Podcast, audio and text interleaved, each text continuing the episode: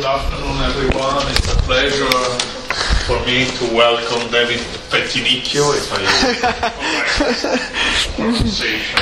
For once, yeah. Try him, Petinicchio. And of course, he will pronounce it. No, Petinicchio. Okay. David is a postdoctoral early career fellow in the department and a research fellow at Nuffield. He came here from the University of Washington, Seattle, so another range place, and he began studies at McGain University. His thesis was on the disability rights movement in the United States. He's published enormously for having just received a PhD, Research on Social Movements, Conflict and Change, Comparative Sociology, British Journal of Social Psychology, Social Indicators Research, Annals of the American Academy of Political and Social Science, and for today's special, Journal for the Scientific Study of Religion, with the name of the Pope. Internationalist is the other one. So today he's going to present a paper from his research. Please. Thank you. Well, thank you for that introduction. I also want to thank you for this opportunity to present a very new idea. I cannot stress, as my office mates will already know, the newness of this idea. It's not really a paper yet, which I think makes it all the more important to really get feedback at this early stage so that I can have some guidance as I move forward with this topic and hopefully develop it into a full-on paper. So I just want to contextualize this idea. I mean, the paper is essentially about how social movements matter when social movements begin to retreat or just they enter a period of retrenchment, and also when the government stops paying as much attention to an issue that it once did in the past. This is sort of a... If this turns into a paper, it would be one of the first papers that comes out of the, that's in addition to the dissertation. I don't really address this topic at all in the dissertation. But it is related to some of my research interests, namely what the connection is between policy and social movements. But particularly, not in the traditional sense that perhaps social movement scholars would have you sort of think about, and that is that social movements generate policy, right? Policy is a consequence somehow of social movement mobilization, but which I'm not saying doesn't happen, but the focus of my dissertation was really about how policies generate collective action. In other words, that policies create or provide certain entitlements and a frame to mobilize around. So what my dissertation focused on was trying to connect what I call supply side and demand side. I mean, other people call it this too, or you can call it top-down versus bottom-up explanations of social change. And that is, traditionally social movement scholars will talk about how movements, organizations, protests, whatever, will shape the policy agenda such that it generates some sort of legislative activity. So I call that a demand-side explanation. Democratic theory and people who study public opinion are also people who essentially subscribe to this perspective, right? That public opinion drives what the government pays attention to, right? What's on the policy agenda is driven by what constituents want to hear about or want some kind of action on. The problem is that, particularly on the side of social movements, is that there's a... Social movement scholars tend to ignore the more institutional constraints that are placed on the policy agenda. That is, it's not always the case. In fact, I argue in the dissertation that's almost never the case, that issues just get onto the policy agenda simply because either a social movement or public opinion demands some kind of government attention. There's a lot of factors that shape why government pays attention to certain issues.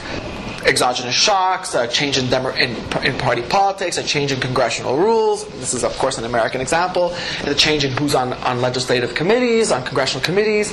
Are there policy entrepreneurs involved in this issue? Is there anything to be gained politically by tackling an issue? These are all things that matter outside of what I call demand, right? Outside of social movements and democratic theory, public opinion. Okay.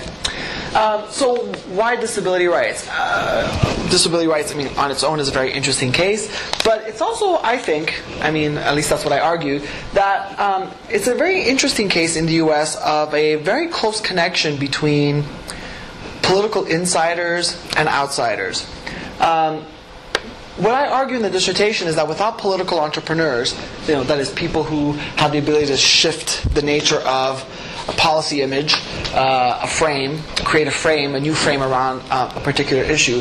Without policy entrepreneurs and without policy communities, the United States would not have been a policy innovator in disability rights. So in other words, the reason why the United States was a policy innovator was not because there was a social movement demanding disability rights, but rather because political entrepreneurs, for a variety of reasons, I mean, I talk about three in the dissertation, but some of it is personal motivations, other is professional aggrandizement, but also policy experience with health and civil, other civil social policies of the 1960s kind of drove them to address disability rights without actual any demand. I'm not the first person to have made this claim, although I am probably the first person to bring some data to bear on this topic, which is what I spent 8 years in graduate school doing, collecting data on this.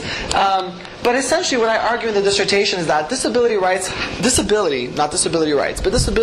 is an interesting issue because, number one, it always had some amount of attention in the U.S. government, which, by the way, differs from other countries, including European countries. Disability was always on the policy agenda in the United States, and you can go back to the congressional record as far as you can go, and it's always going to be there. And this differs with other issues like gender and race and abortion and gay and lesbian rights.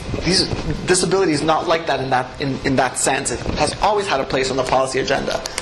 But there were policy monopolies that prevented other kinds of issues regarding disability to emerge, including rights. One of the drawbacks of having so much attention, or a stable amount of attention, on an issue is that if the attention is about providing social services, it creates a sort of monopoly around that, right? So you have rehabilitation professionals, certain political elites, and some disability organizations like the March of Dimes and the Easter Seals Foundation, very large disability groups that essentially promote expansion of social services, not rights.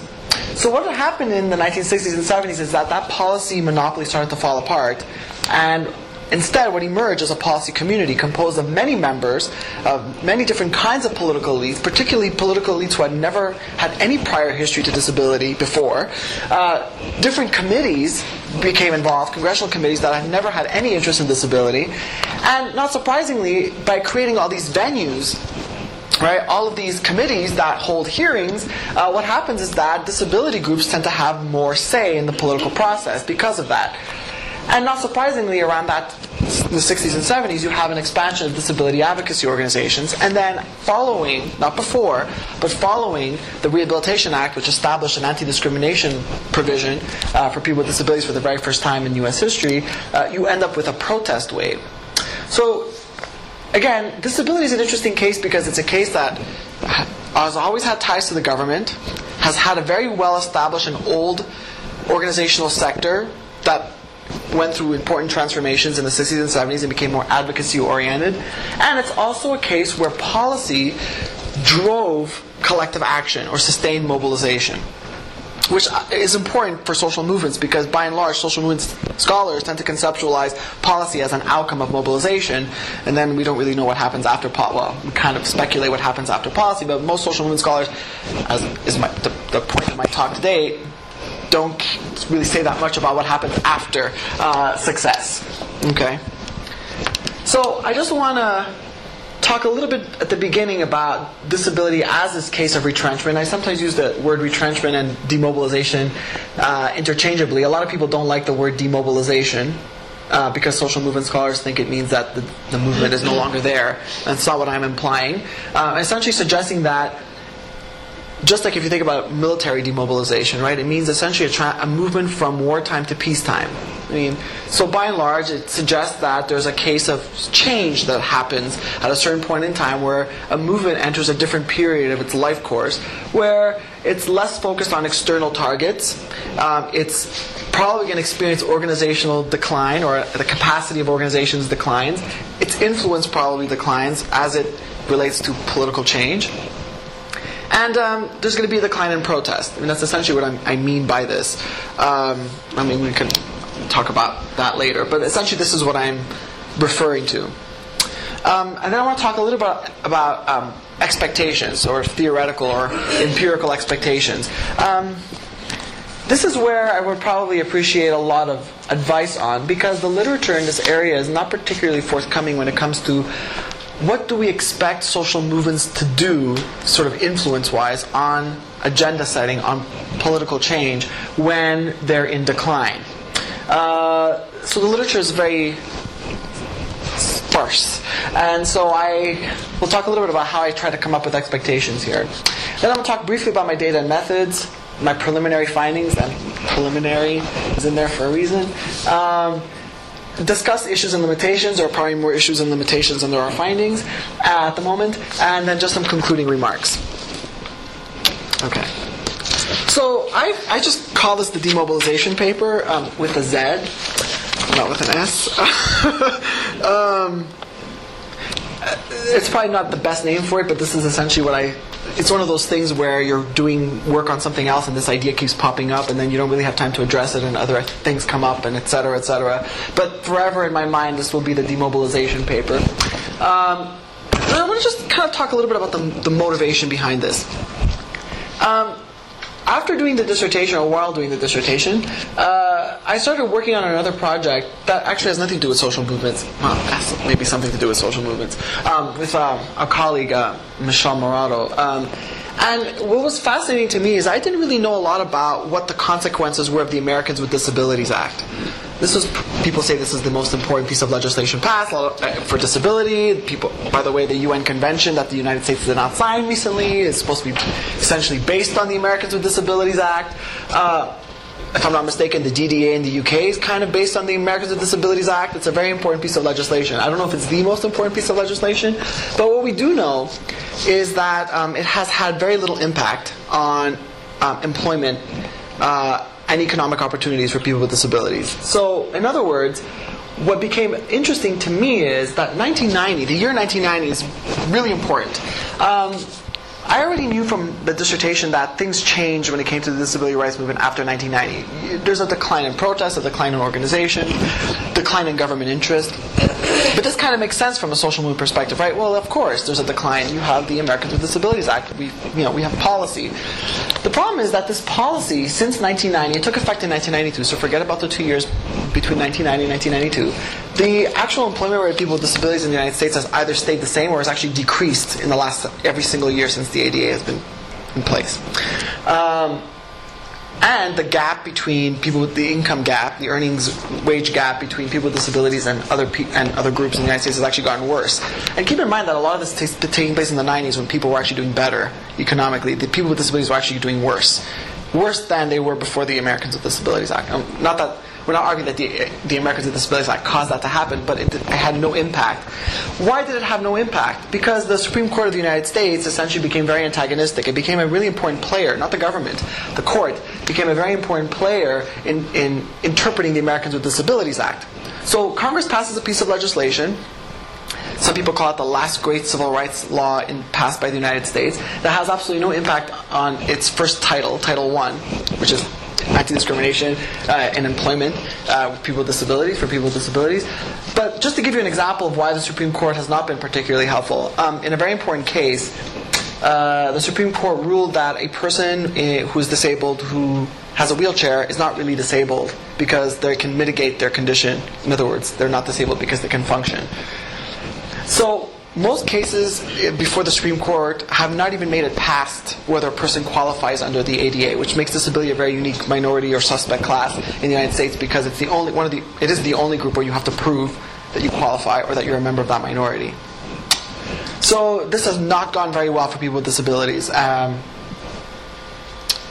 fact, if you compare court case decisions, which you can do by looking at the Supreme Court database, where the Supreme Court has actually been fairly liberal on issues of race discrimination and sex discrimination, it has not at all been that way when it comes to disability. And why does that matter? Because policy implementation here is a very important part, right? It's not just here's policy and we're done, right? It's here's policy that has done very little. There's curb ramps on sidewalks, but economically, the ADA has done very little. So 17 years have gone by. It's now 2008, which is right after I stopped collecting data. I stopped collecting data in 2006 because I was writing my prospectus for my dissertation then.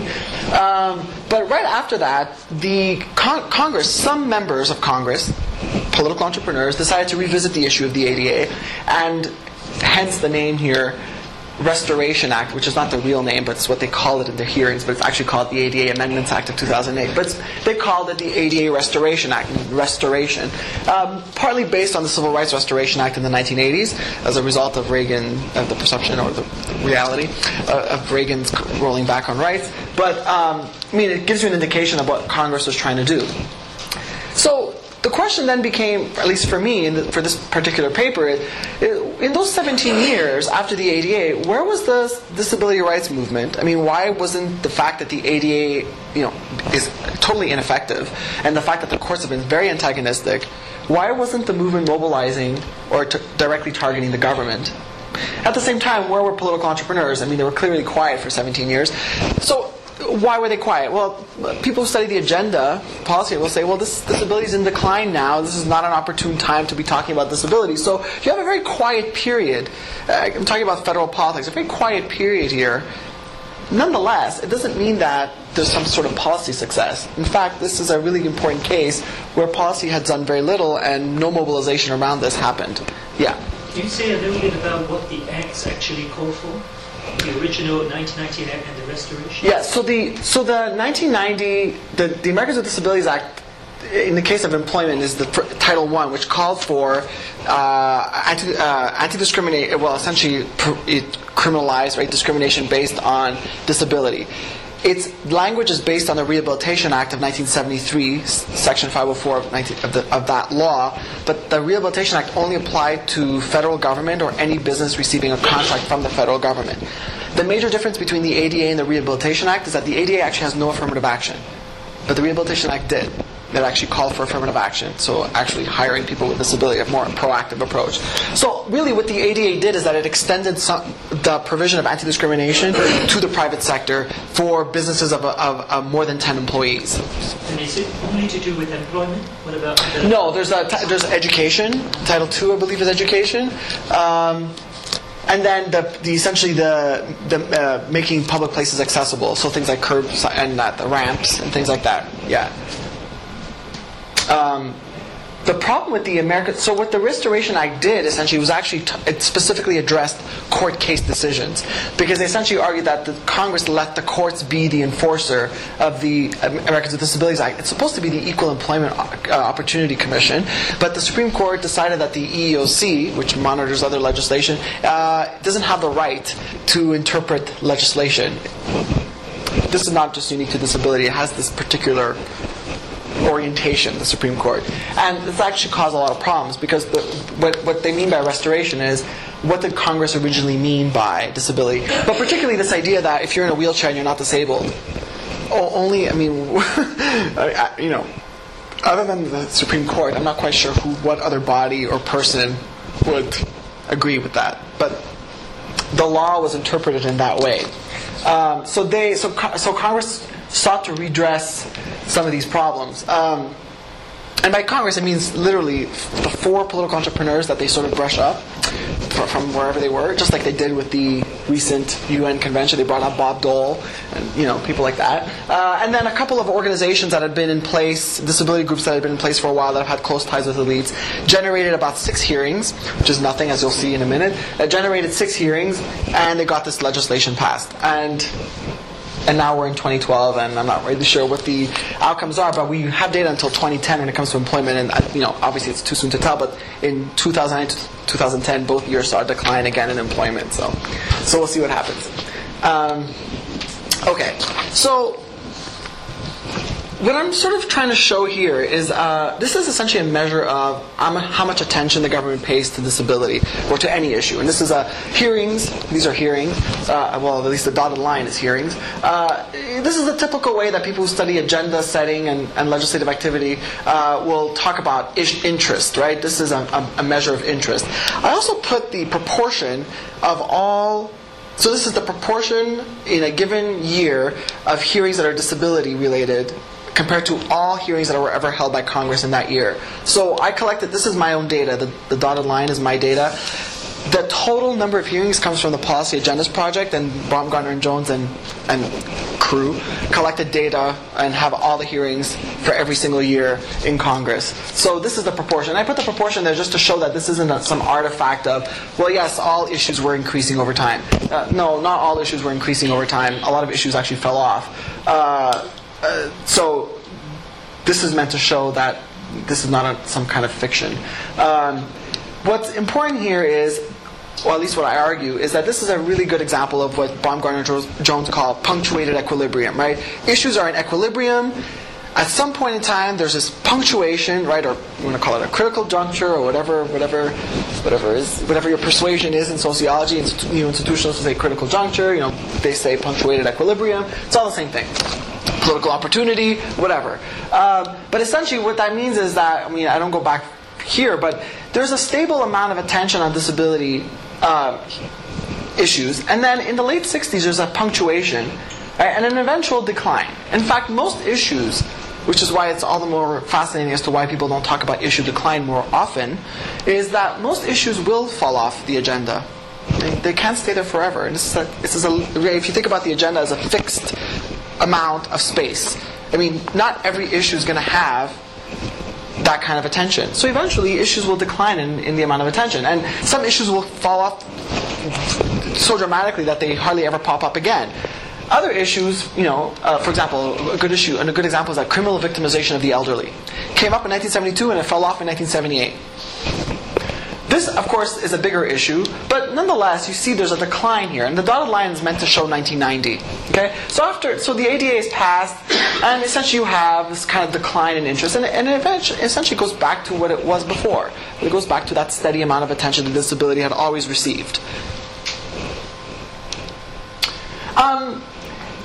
The story is similar, but not as dramatic for actual legislative activity. So again, this is a very similar graph, except it's showing the amount of legislative activity in a given year.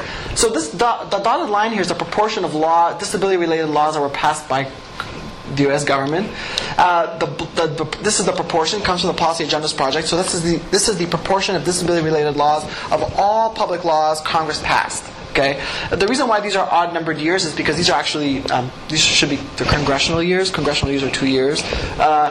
The reason why I don't put every year is because, and this is typical for anybody who looks at legislative activity, Congress is always more active in the first year of its congressional year than it is in the second. Guess why? Elections. Okay, so you have, because they're busy doing something else, like getting elected. So you have only 1 year of productivity, and so if you put all the years, you kind of have this weird, it looks the same except it's very zigzaggy.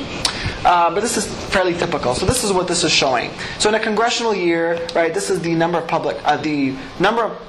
disability-related public laws, and this is the proportion of those laws that are disability-related of all laws. And there is less of a decline. It's not as dramatic of a decline, but there's also important things that happen here that I don't really show graphically, and that is, what are these laws that are being passed after the ADA? Most of the laws that were being passed before 1970 were all appropriations, that is, money, reauthorization, right, for existing legislation, and usually extensions of vocational rehabilitation.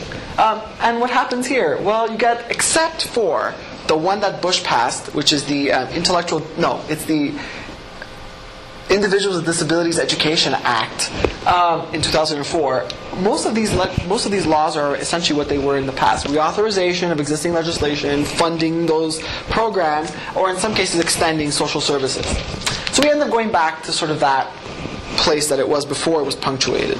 Okay.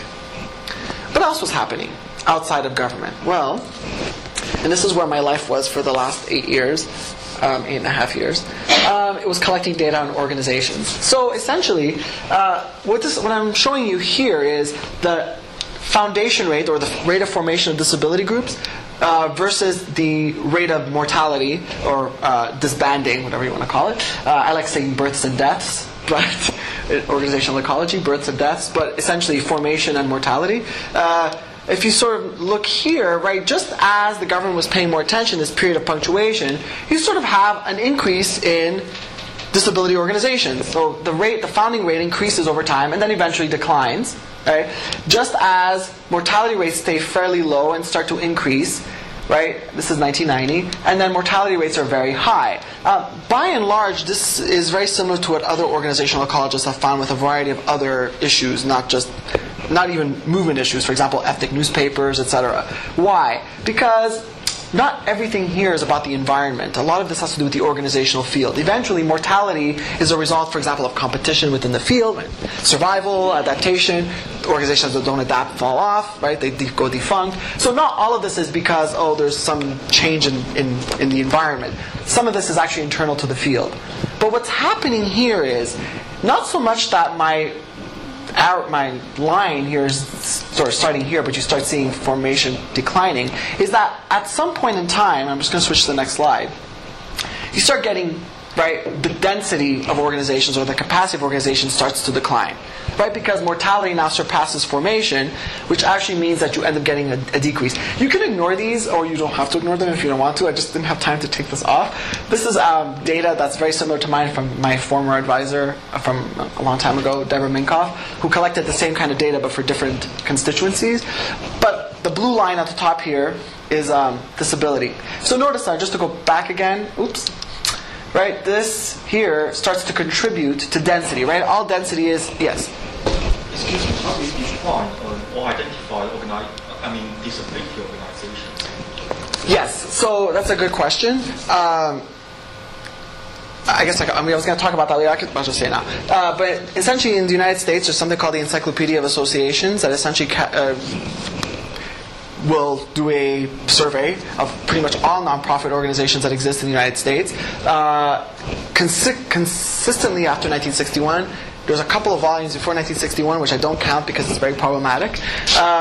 And essentially what it involves is me getting books out of the library and staring at a directory and looking at descriptions of organizations, which is why it took me forever. So it was sit there and you go through every page of the encyclopedia, which in 1961 was great because it was this big. In 1980, it's 3 volumes. By 2000, it's like 4 volumes, right? Which nonprofit sector has gotten larger in the United States. So essentially that's what it is. It's going through a directory page by page, and you can ask me why it's not electronic, and you can ask me why later, why I had to do it page by page and not look at headings. There's a very good reasons for all of these horrendous, tedious things. And we could talk about that. But essentially that's where it comes from. It comes from the Encyclopedia of Associations. So essentially, what the organizational density is, right, is the number of active organizations plus new entrants minus exiters, right? People who are, or not people, organizations that are exiting the field. Okay, and so essentially, what that produces, right, that increasing mortality surpasses formation. You start getting a decline in organizational density. This is about a 15% contraction in the organizational field. Okay, protest. So, I know Michael's not here, but I'm really not a protest scholar. As someone who studies social movements, I'm much more interested in the link between organizations and obviously agenda setting. But I collected my own protest data. I essentially looked coding newspapers. Not as horrible as the encyclopedia, but nonetheless, not really fun. What this essentially shows is really 2 waves of protest. And just to give you some context, this...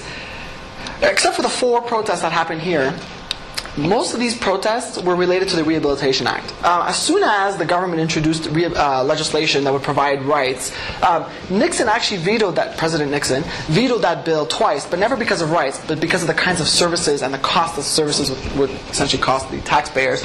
He vetoed the legislation twice, and when people heard of this, remember, there was no legislation before now there is, and someone blocks it twice, you start getting protest, okay? Most of this protest, until 1979, which is when the first Supreme Court case was heard regarding the Rehabilitation Act, because it took 5 years to get regulations written, also unprecedented in United States history, because of cost, generated a lot of protest. This protest kind of declines, but what protest occurred here was actually not about the ADA directly. It was mostly about public transportation companies and also protests against public educational institutions, who were, by the way, the first in the United States to go after the Rehabilitation Act, because who had to provide accommodations? Public accommodations, well, public educational institutions who receive money from the federal government, and public transportation companies, because they also receive money from the federal government. So public transportation and public educational institutions were the first two major groups that were actually fought against the Rehabilitation Act, particularly Section 504, which is the anti-discrimination legislation. So that's what this mobilization is here. I mean, the first to say that this is not a lovely wave where you have, you know, what social movement scholars like to show you, you know, when you have, oh, mobilization, mobilization, mobilization, something happens, success or failure or whatever, and then decline, decline, decline. I mean, it's not quite that clean. What does happen, though, is after the ADA, right, you get a decline in protest. And, in fact, I was looking at stuff after 2005, and I couldn't even find one New York Times article about protest. So, I mean, this is not like, oh, there's another peak here. That does not seem to be the situation. So essentially you have a decline. And in fact, what's interesting here is that I call this a wave. And I call actually this a bit of a wave. Why? Because the protests were related. Here, you get these weird like bursts of anti-euthanasia, then nothing. Then anti-abortion, because there's a big anti-abortion component to disability. HIV, whether it should be included in the ADA. So these fairly disconnected protest events that occurred here. Okay, so you know, and essentially there's a retrenchment and a decline in the use of protest. Oh, wrong way. Okay, so back to the demobilization paper. What else is the motivation for this paper? And here's a good example as to why you should spend a lot of time writing the future directions part of a paper. You know, at the very end, when people say what you should look at in the future, you know, in a published paper, because this is where this comes from. Johnson, Agnon, and McCarthy did this paper that where they look at how social movements influence the policy agenda. And in it, they say, at the very end, or close to the end, the majority of analyses of movement outcomes have studied movements in periods of extremely heightened mobilization, or excluded cases from analysis after movements achieved a certain level of success. Research assessing the outcomes of movements in periods of stable or declining mobilization is needed to help fill this lacuna. Okay, well, that's what I'm trying to fill the lacuna. So here's an attempt to do a 2x2 table, because I think 2x2 tables are just wonderful. But just to conceptualize this, because I was trying to think of what do I do in a presentation to talk about this. So in this first quadrant A, I don't know if you can't see that very well, but in this quadrant, essentially what they're saying is that most social movement studies, the examples that are used to provide evidence for these expectations about their influence, are essentially in periods where movements are mobilizing and also the government cares. So this seems to be a problem, because the things you're saying about movements are all about are conditional on this scenario, right, being present. So my case is clearly the opposite on the diagonal here, okay? Or at least I'm arguing that it's on the opposite, because in the 90s neither of those things are true. What about the fuzzy case and fuzzy cases here, or whatever you want to call them? I call them the fuzzy cases, Reagan's fuzzy cases. I don't know. I had to spend a lot of time, actually. I spent a whole week on this, just trying to find examples that would fit these particular scenarios.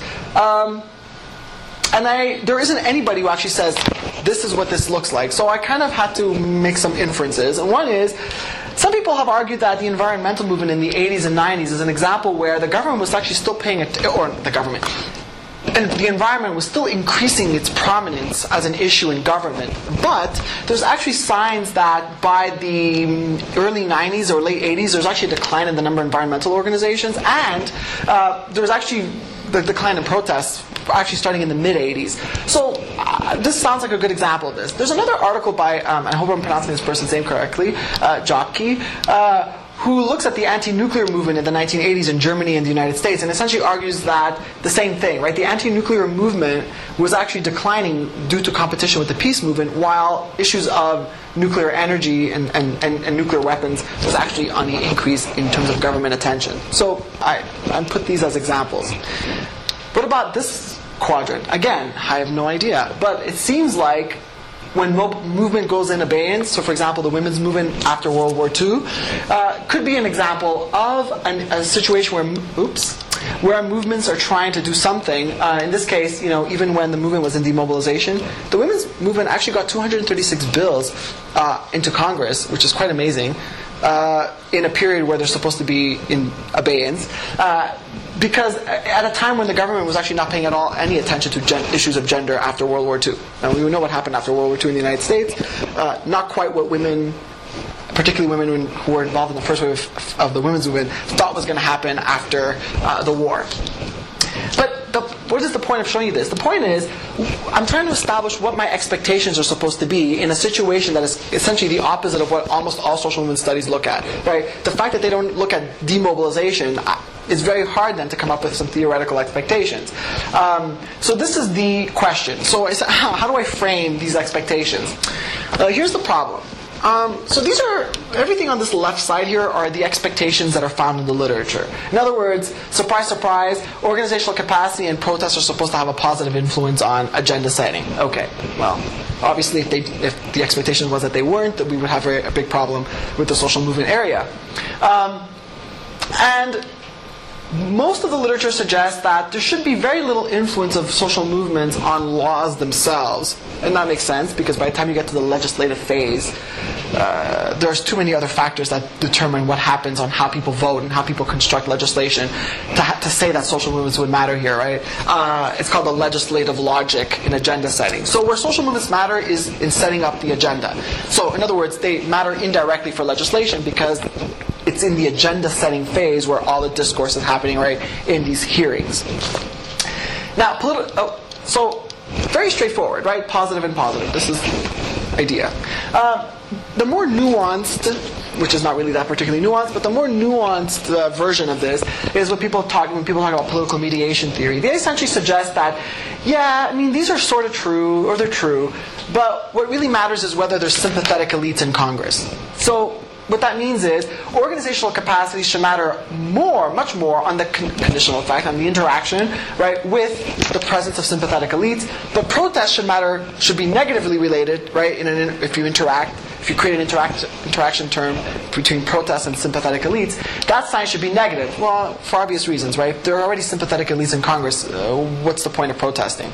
So, and again, no dispute here. Laws don't matter. Movements don't really matter in terms of legislation.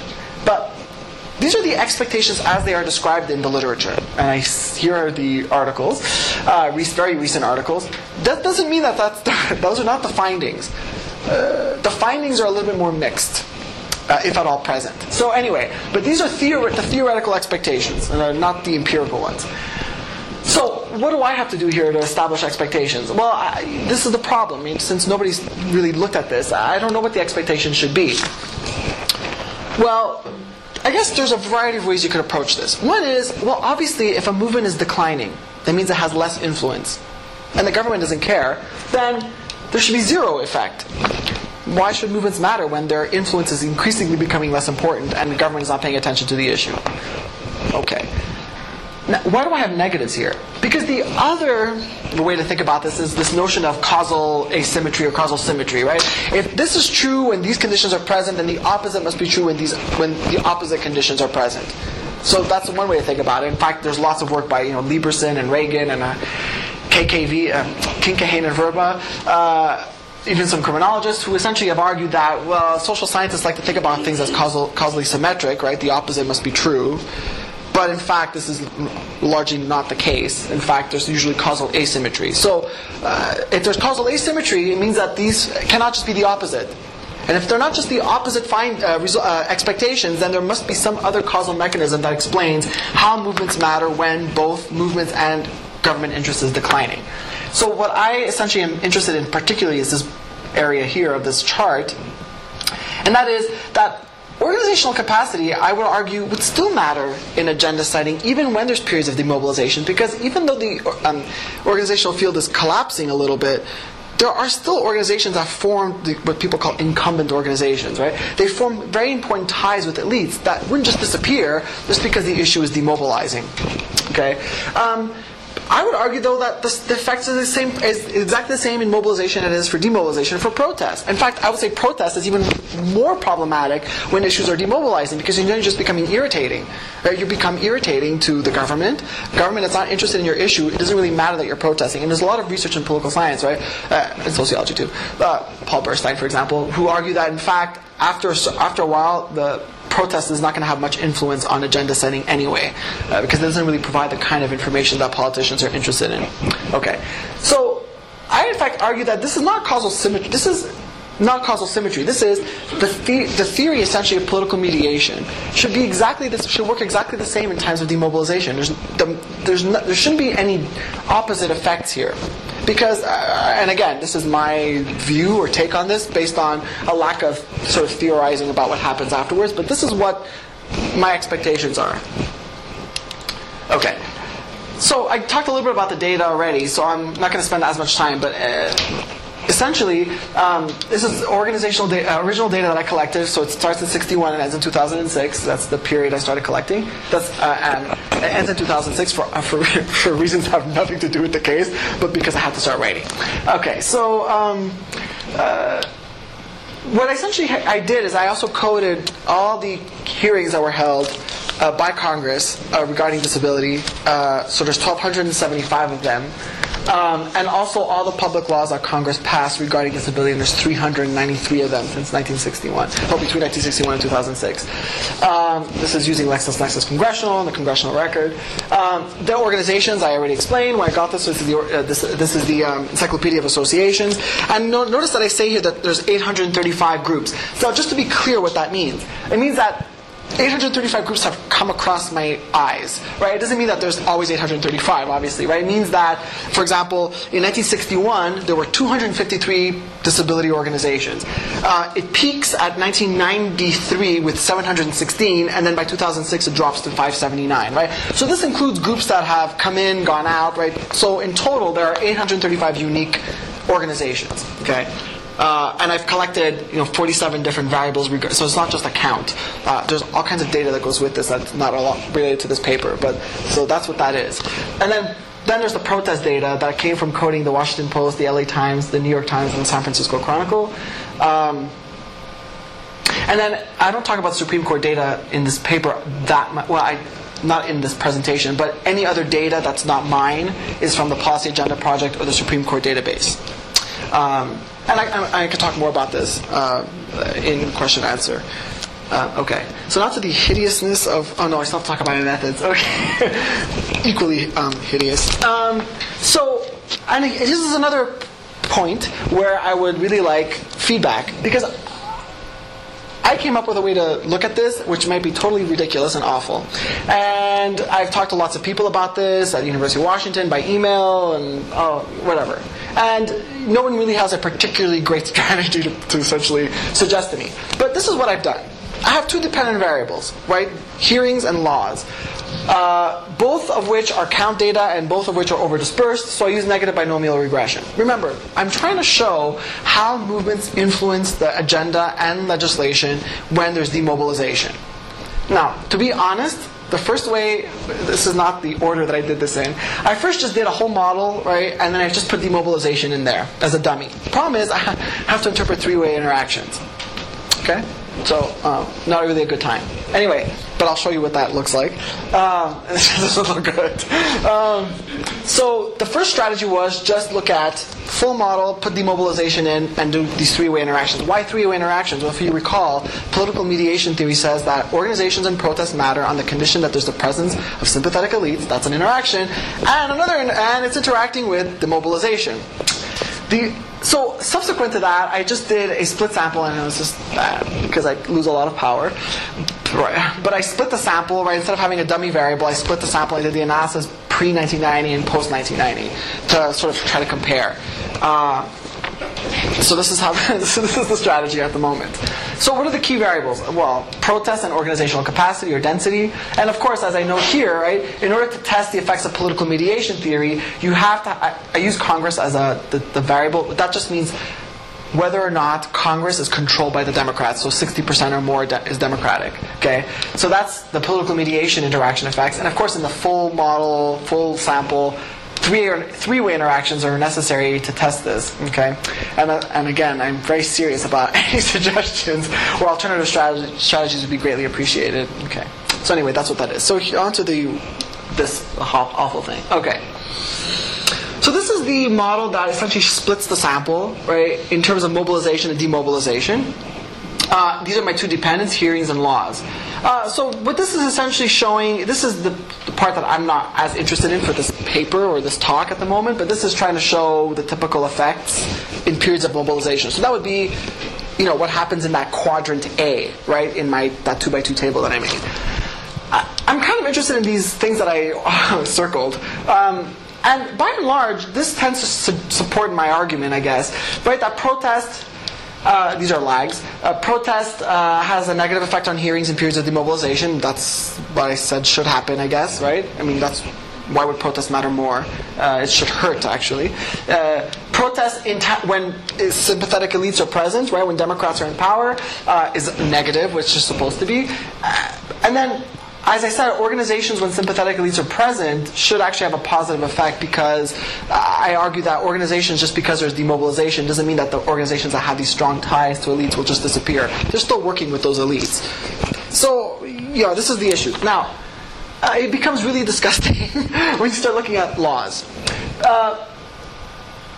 I'm not the only person to have problems looking at legislative activity. Even people who are not interested in separating the model, separating the sample, have problems with this.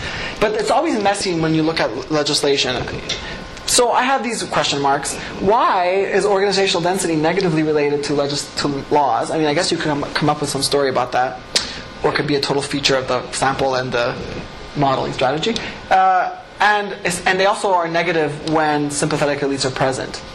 So again, so this is weird. I actually even have weird written here. So this is the idea. So I'm trying. So this is essentially what I'm trying to show. What I'm trying to do here. Does these three things sort of fit what my expectations are? Well, not when it comes to legislation, legislative activity, right? Okay. So this is the model that has the whole sample in it, right? With these three-way interactions. These two essentially conform to expectations and to the split sample analysis, right? That protest has a negative effect when it's interacting with demobilization, and it does so also when there are sympathetic elites present. Here we run into some issues, because I don't have, so if you go back here for a second, oops, sorry. Organizations here are significant in demobilization. I don't find that to, yeah, I don't find that to be the case. And then there's the question marks here, because I either have situations where something that was not significant becomes significant in the full sample, or things that were once significant now lose significance, and it's mostly with legislation. And I don't know why. I mean, I kind of have an idea why, and so but I don't know how to address this problem, which is why I'm really interested in some ideas about how to model this in a different way.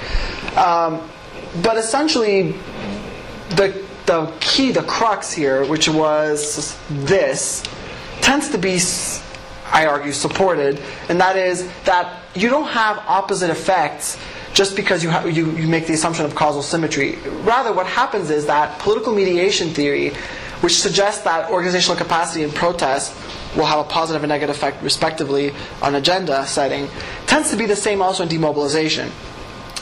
So that, what does that mean? It means that organizational capacity still matters when the movement is declining and the issue is declining, in increasing some attention.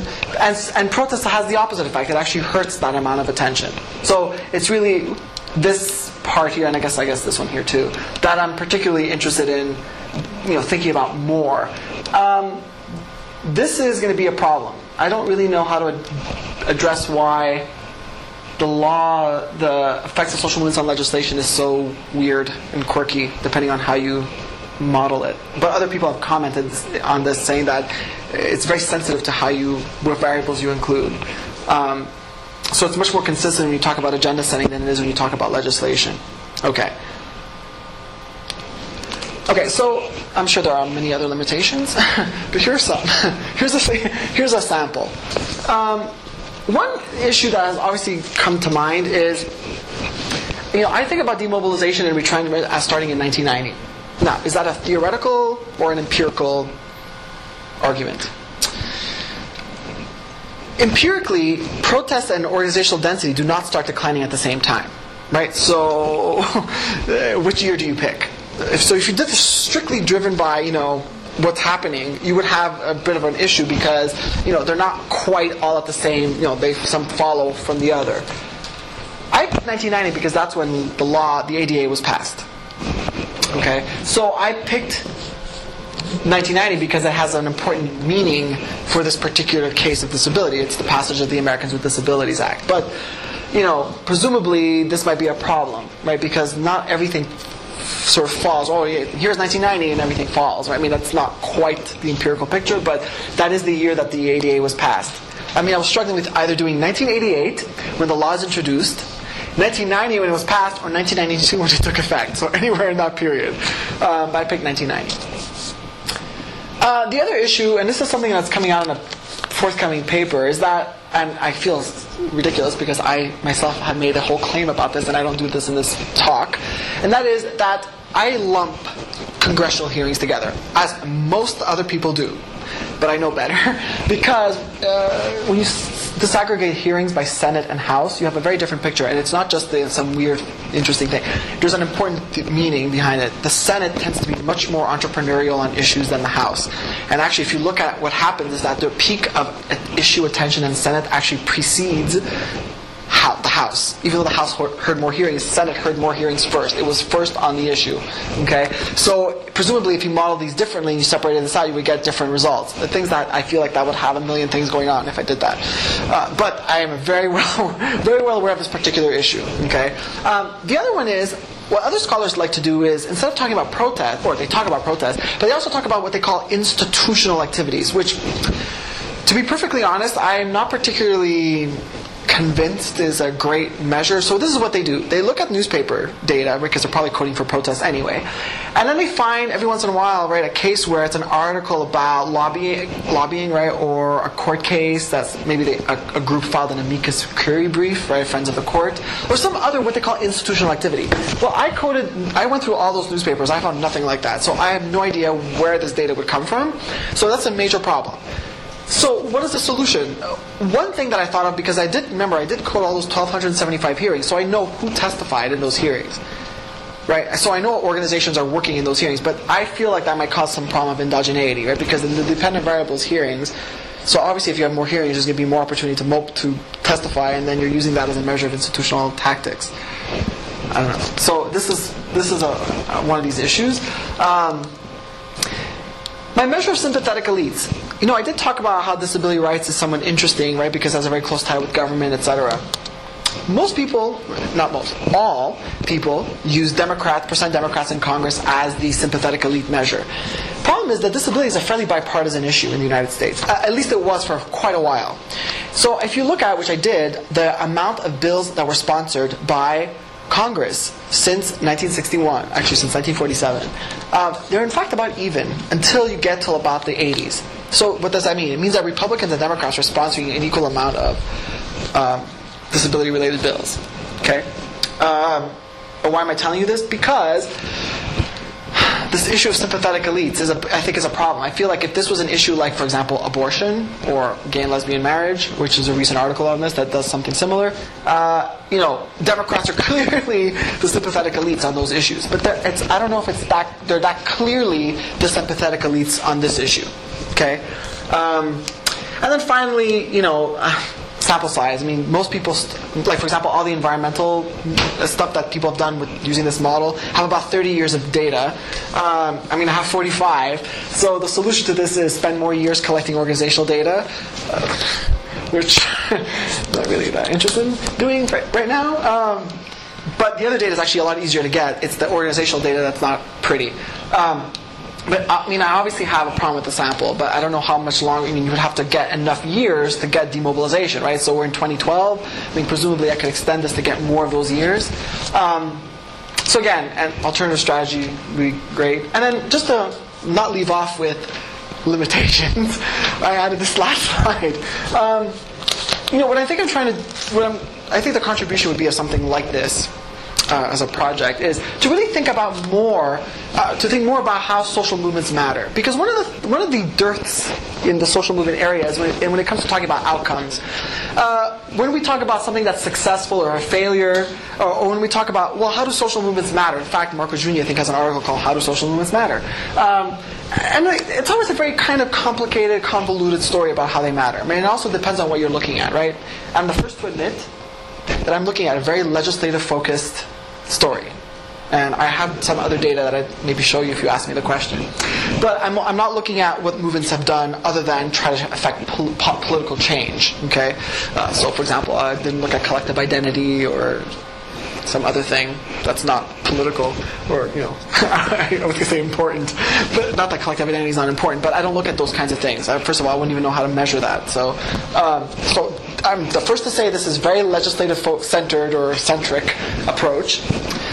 But I think that this contributes to this notion of, you know, what do we mean by outcomes? A lot of people think, oh, here's policy change. But policy change is hard. It's hard to say, well, this policy is a success. Well, first of all, you need a lot of years to pass before you can say that. I think enough years have passed after the ADA to say that, why is it that employment rates have declined every year that the, or almost every year that the ADA has been around? Oh, let me put it another way. It's never gone up since the ADA has been around. I think 17 years worth of that is a trend. 20 years, sorry, because I have 20 years. And I think this is interesting because then it leads to this question of, well, so you have policy and people normally say that there's demobilization. Right, but in this case, there's demobilization, but this would seem like one of the important goals of improving employment conditions and economic and wages for people with disabilities has actually been achieved. So why wasn't there mobilization? And, you know, the idea of co-optation did cross my mind, right, that the government decided to pass the ADA. By the way, it was Bush Sr. who signed the ADA into law. And it was done, and it was written through in a Republican administration. But there's lots of evidence to suggest that they were very careful, and also very reassuring to the business community that, don't worry, we're not going to come after you, which essentially is what happened because the courts never really go after employers when it comes to court cases. So I don't know, is this a case of co-optation where there's this symbolic success, and then I mean, I don't want to say the whole thing is a symbolic success, but it's not successful when it comes to material change, you know, like economic change. And the other kind of contribution is that, you know, people like to think that, you know, after a certain amount of success politically or failure, there's, you know, movements go into retrenchment, and therefore they don't really spend that much time trying to influence the government. I mean, to some extent that's true. But I would argue that, you know, what I'm trying to show is that movements can still influence politics even when the issue is declining and there's demobilization. But then the question becomes, you know, what are the causal mechanisms there? How do movements influence politics when there's in a period of retrenchment and when there's a decline in the amount of attention spent on an issue on the policy agenda? Okay, and that's it. Thank you for your time. Thank you, David. I'm going to get my big pad here. Yeah, okay. I have a couple of questions. First of all, you seem to define your movement decline quite some extent to the number of organizations, the number of protests. I was thinking, to what extent does the size of protests matter? Especially I can think of, you know, like as organizations got mature, as a concentration process, more coordination. So I think you could elaborate on that perhaps. Yeah. Regarding your regressions, it went pretty fast, so I haven't even able to see anything. But regarding the laws, and to what extent do you kind of take account of the fact that laws have once been created, cannot be created again? So that kind of successful organization in the past related to successful organization now. Might perhaps result to negative findings. And also regarding these regressions, it was not totally clear to me your measure of organizational density. Is organizational density of disability organizations as compared to other types of organizations, or more absolute kind of measure as well? Yes. Yes, these are very good questions, and I apologize about the lack of clarity. Yes, so protests, size of protests. So yes, I have all that data. Why don't I mean I'm going to have a really crappy answer to your question, but I essentially followed sort of the structure of other people's models that try to look at agenda setting, right? And the problem is, one of the things, well, okay, so I can't include any more variables than I have in here because I'm already exceeding. Notice that the sample size is 29 and 15, and the other one is 45. Okay, so so I had to exert an extreme amount of constraint in trying to put in variables. But one thing that I did think about, and this question did come up, I mean, is looking at what people call when you talk about size, people call intensity, right? So they multiply the number of protests by their size, and they get some kind of measure. And so that would be actually a really great thing to do. The problem is this.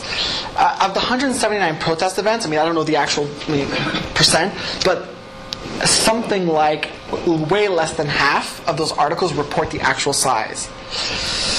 So then we have this issue where, what do I do with this, right? But, you know, one solution, or, I mean, not a good solution in terms of modeling, but one solution is to talk about it in a more descriptive, talk about protests in a descriptive way in a future paper, right, where I can actually talk about, because protest does go up in the 70s, and then protest becomes, after 1990 becomes fragmented. So you have a few cases of protests that are not really related. It's not a wave where, you know, an organization comes in and starts holding protests against public transportation companies, right? They're connected, right? What happens in the 90s is that protest not only declines in numbers, I can't tell you about the size, I can tell you about the issues, because I did code the issues, right? And what happens is that there's a decline overall in the kinds of issues, and you get these spots of new issues that never were disability-related issues before, like euthanasia, like I said, euthanasia, HIV, there's another one, abortion, right? These issues start, there's these protests, but they're like one event, and then you never repeat it again, right? So you're right. I mean, this is a crude kind of count of protests as a way to gauge influence, right? I did try to model it differently, where I only look at protests that are targeting the federal government, but the actual measure looks very similar. The curve looks very similar. In other words, since I'm only looking at federal activity, I look at only federal protests that target the federal government. But I don't have the results are almost identical. So that's a very good question, something to deal with. I think a lot of social movement scholars need to deal with. The other question was about laws. Yeah, in fact, my dissertation is all about, I think what you're trying to suggest is in a way is a feedback effect, right? So I actually argued kind of, if I'm understanding you correctly, I actually argued the opposite in my dissertation, where I do all these structural equation models to show that actually legislation leads to more protest, and then that protest can lead to subsequent legislative activity, right? So it goes in this positive feedback. But essentially, what I end up finding is a kind of negative feedback with that. What other people do to control for things like that is that they put prior legislative activity in a lag, right? I didn't do it because I was concerned about the effects. But you're absolutely right. In fact, that's a really important point. And your last point about organizational density. So this is not. So this the actual organizational density, and it's other people call it capacity or movement capacity. I call it density because that's what organizational scholars call it. And no, it is only for disability. So these are the number of active groups in a given year, plus new organizations that are founded that year, minus the ones that go defunct or are disbanded in that year. So that's the density. Yeah. Yeah. No, very good questions. Mm-hmm. Some questions about some conceptualization of it. Yes. One is that you said that the ADA was a failure, and you referred to the employment rate of people with disability, yes, how that has not increased, right, since 1990. Now, I wonder if you use other metrics, other measures, maybe you get different, slightly different picture about whether it's a failure or not. Okay.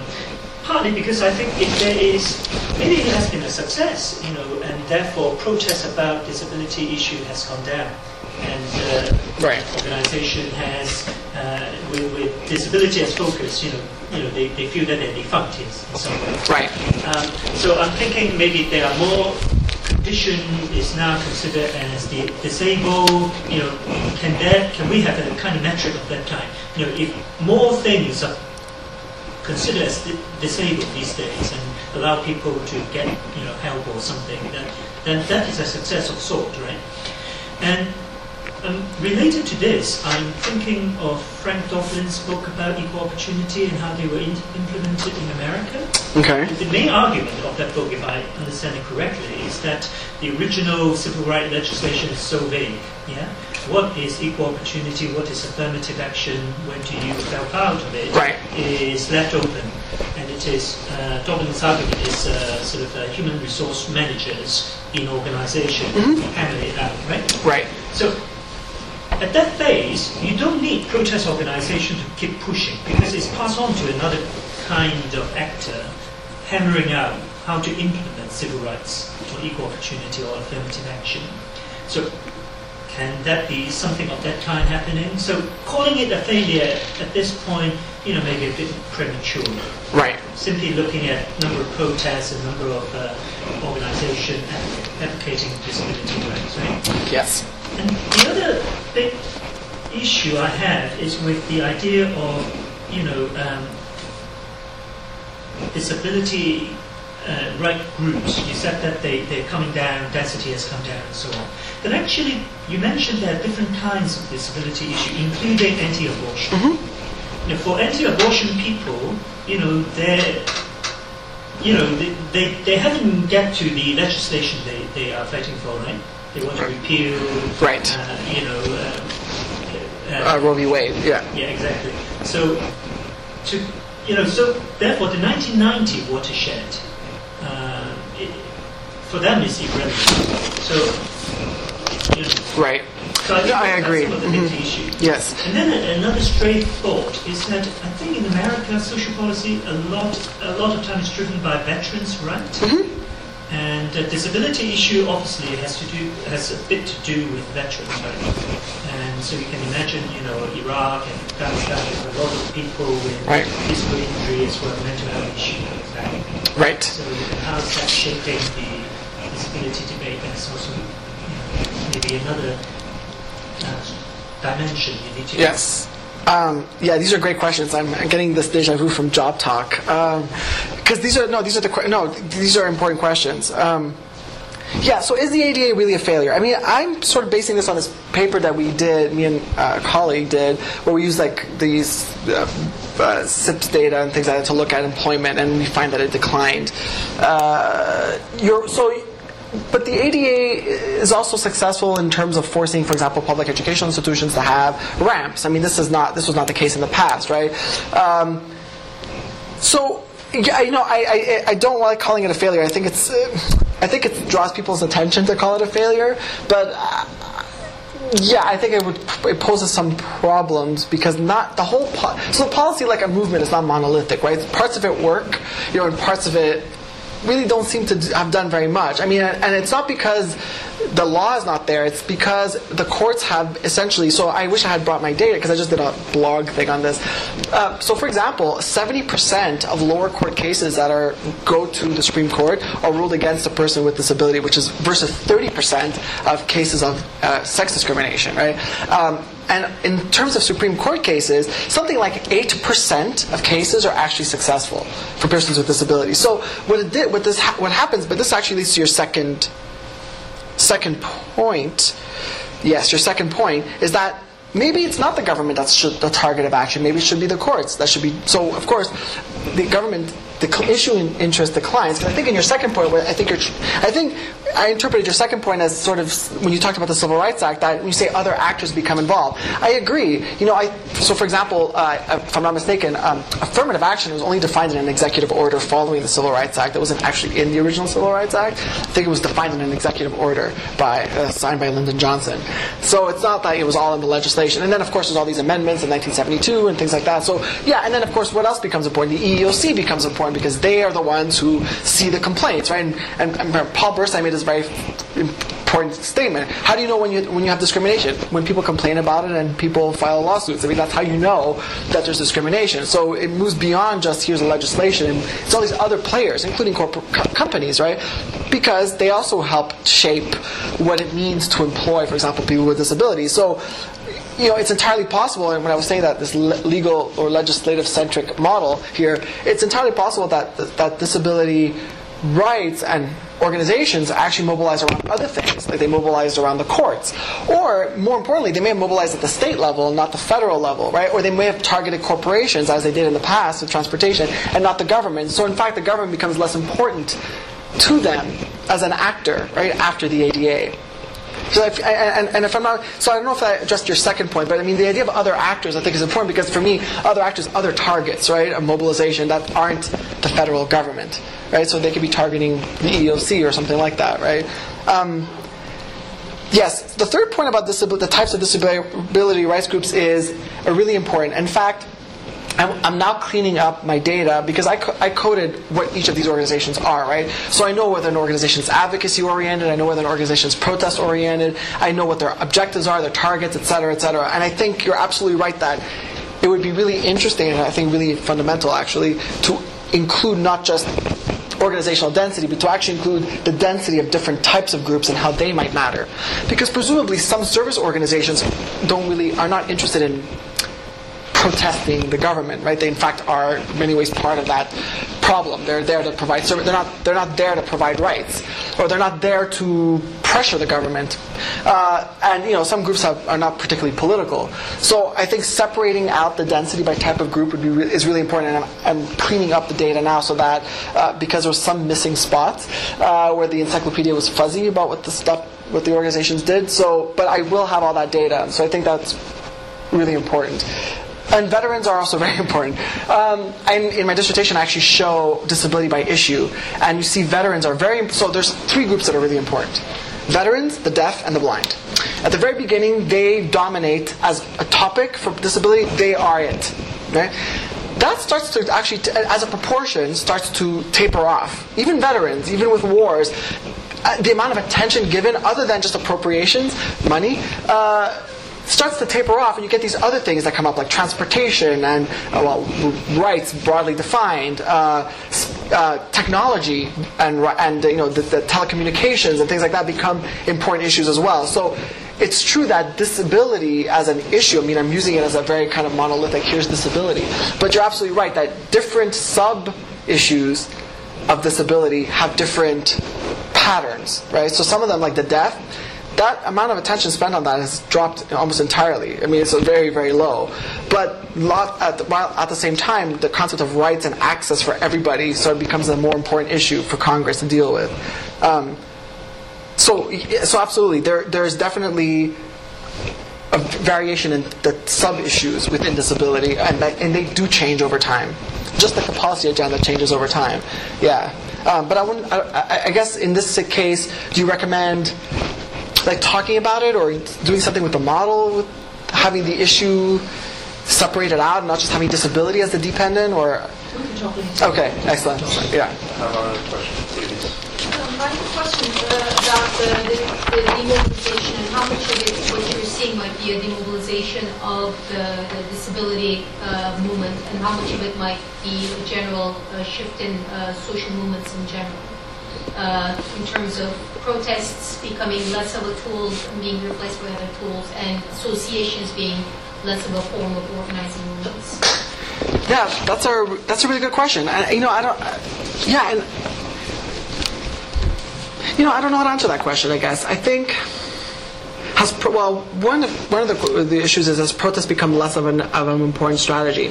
I guess it depends on the movement, right? It also depends on how old the movement is, right? New movements, for example, Occupy, the Occupy movement in the United States, the immigration rights movement, all the protests against Proposition 8 and the gay marriages, those were all protests that were going on in the United States, so protests became really important on those issues. But maybe, we know that social movements, as they get older, just like people, right? They don't protest as much, right? But this has been captured by Stagenborg's work, the idea that organizations become professionalized and formalized, and what they prefer is really just dealing one-on-one with elites in the government and not really doing protest, engaging in protest. Although sometimes they still do. So you're right. There may be, there is an overall kind of, this is the city to Roe. We're not in a protest decade. It's just not the we're outside of a protest cycle, right? It's declined since the 70s. So you're right. It could be that most social movements aren't protests, at least older social movements. And I don't know if disability rights counts as one of those, but definitely came after some of the other movements. But protests still mattered, but maybe not for this particular movement, right? It's moved into a different phase of its life, which is really important because then it means, well, what else might they be targeting, right? Might they be doing something else, right? Might they be interested in building, like I said, building collective identity, or just even building organizations? Because one of the major problems in the disability rights movement is that organizations have a difficult time being broad, having broad constituencies. This has always been an issue, and it's one of those things that the movement activists have tried very hard to deal with, and that is we need a broad organization, broad constituents, except that people in wheelchairs do not particularly enjoy being identified with people with learning disabilities. for example. And this is a huge problem in that movement. It's a problem with collective identity and disability rights. That a lot of the organizations that came out in the 70s that were protests and advocacy groups that sought very hard to be an all-encompassing group ended up going defunct after heightened mobilization. Right? They couldn't keep them together. These are a very heterogeneous group, right? Disability is a very heterogeneous group of people, right? So there's been a lot of effort targeted at that, and that could have taken away from focusing on dealing with political issues like the ADA or failure or lack thereof of the ADA, right? So that's a really important point. I think I need to do a better job in contextualizing this period. Because I thought about it very much in terms of 1990 ADA, but more generally, what's happening to other movements? What's happening more generally in this time period? I think that's a really good point. So I still have some people that unfortunately we run out of time, but the good news is that David is staying with us for a couple of years. I'm not leaving right now. And clearly the topic is hot, and we're going to hear about that in the future. Just to remind you, Wednesday, Nuffield Sociology Seminar is about trends in intergenerational transformation in Britain, new findings from the analysis of birth cohort data, as well as College, Oxford.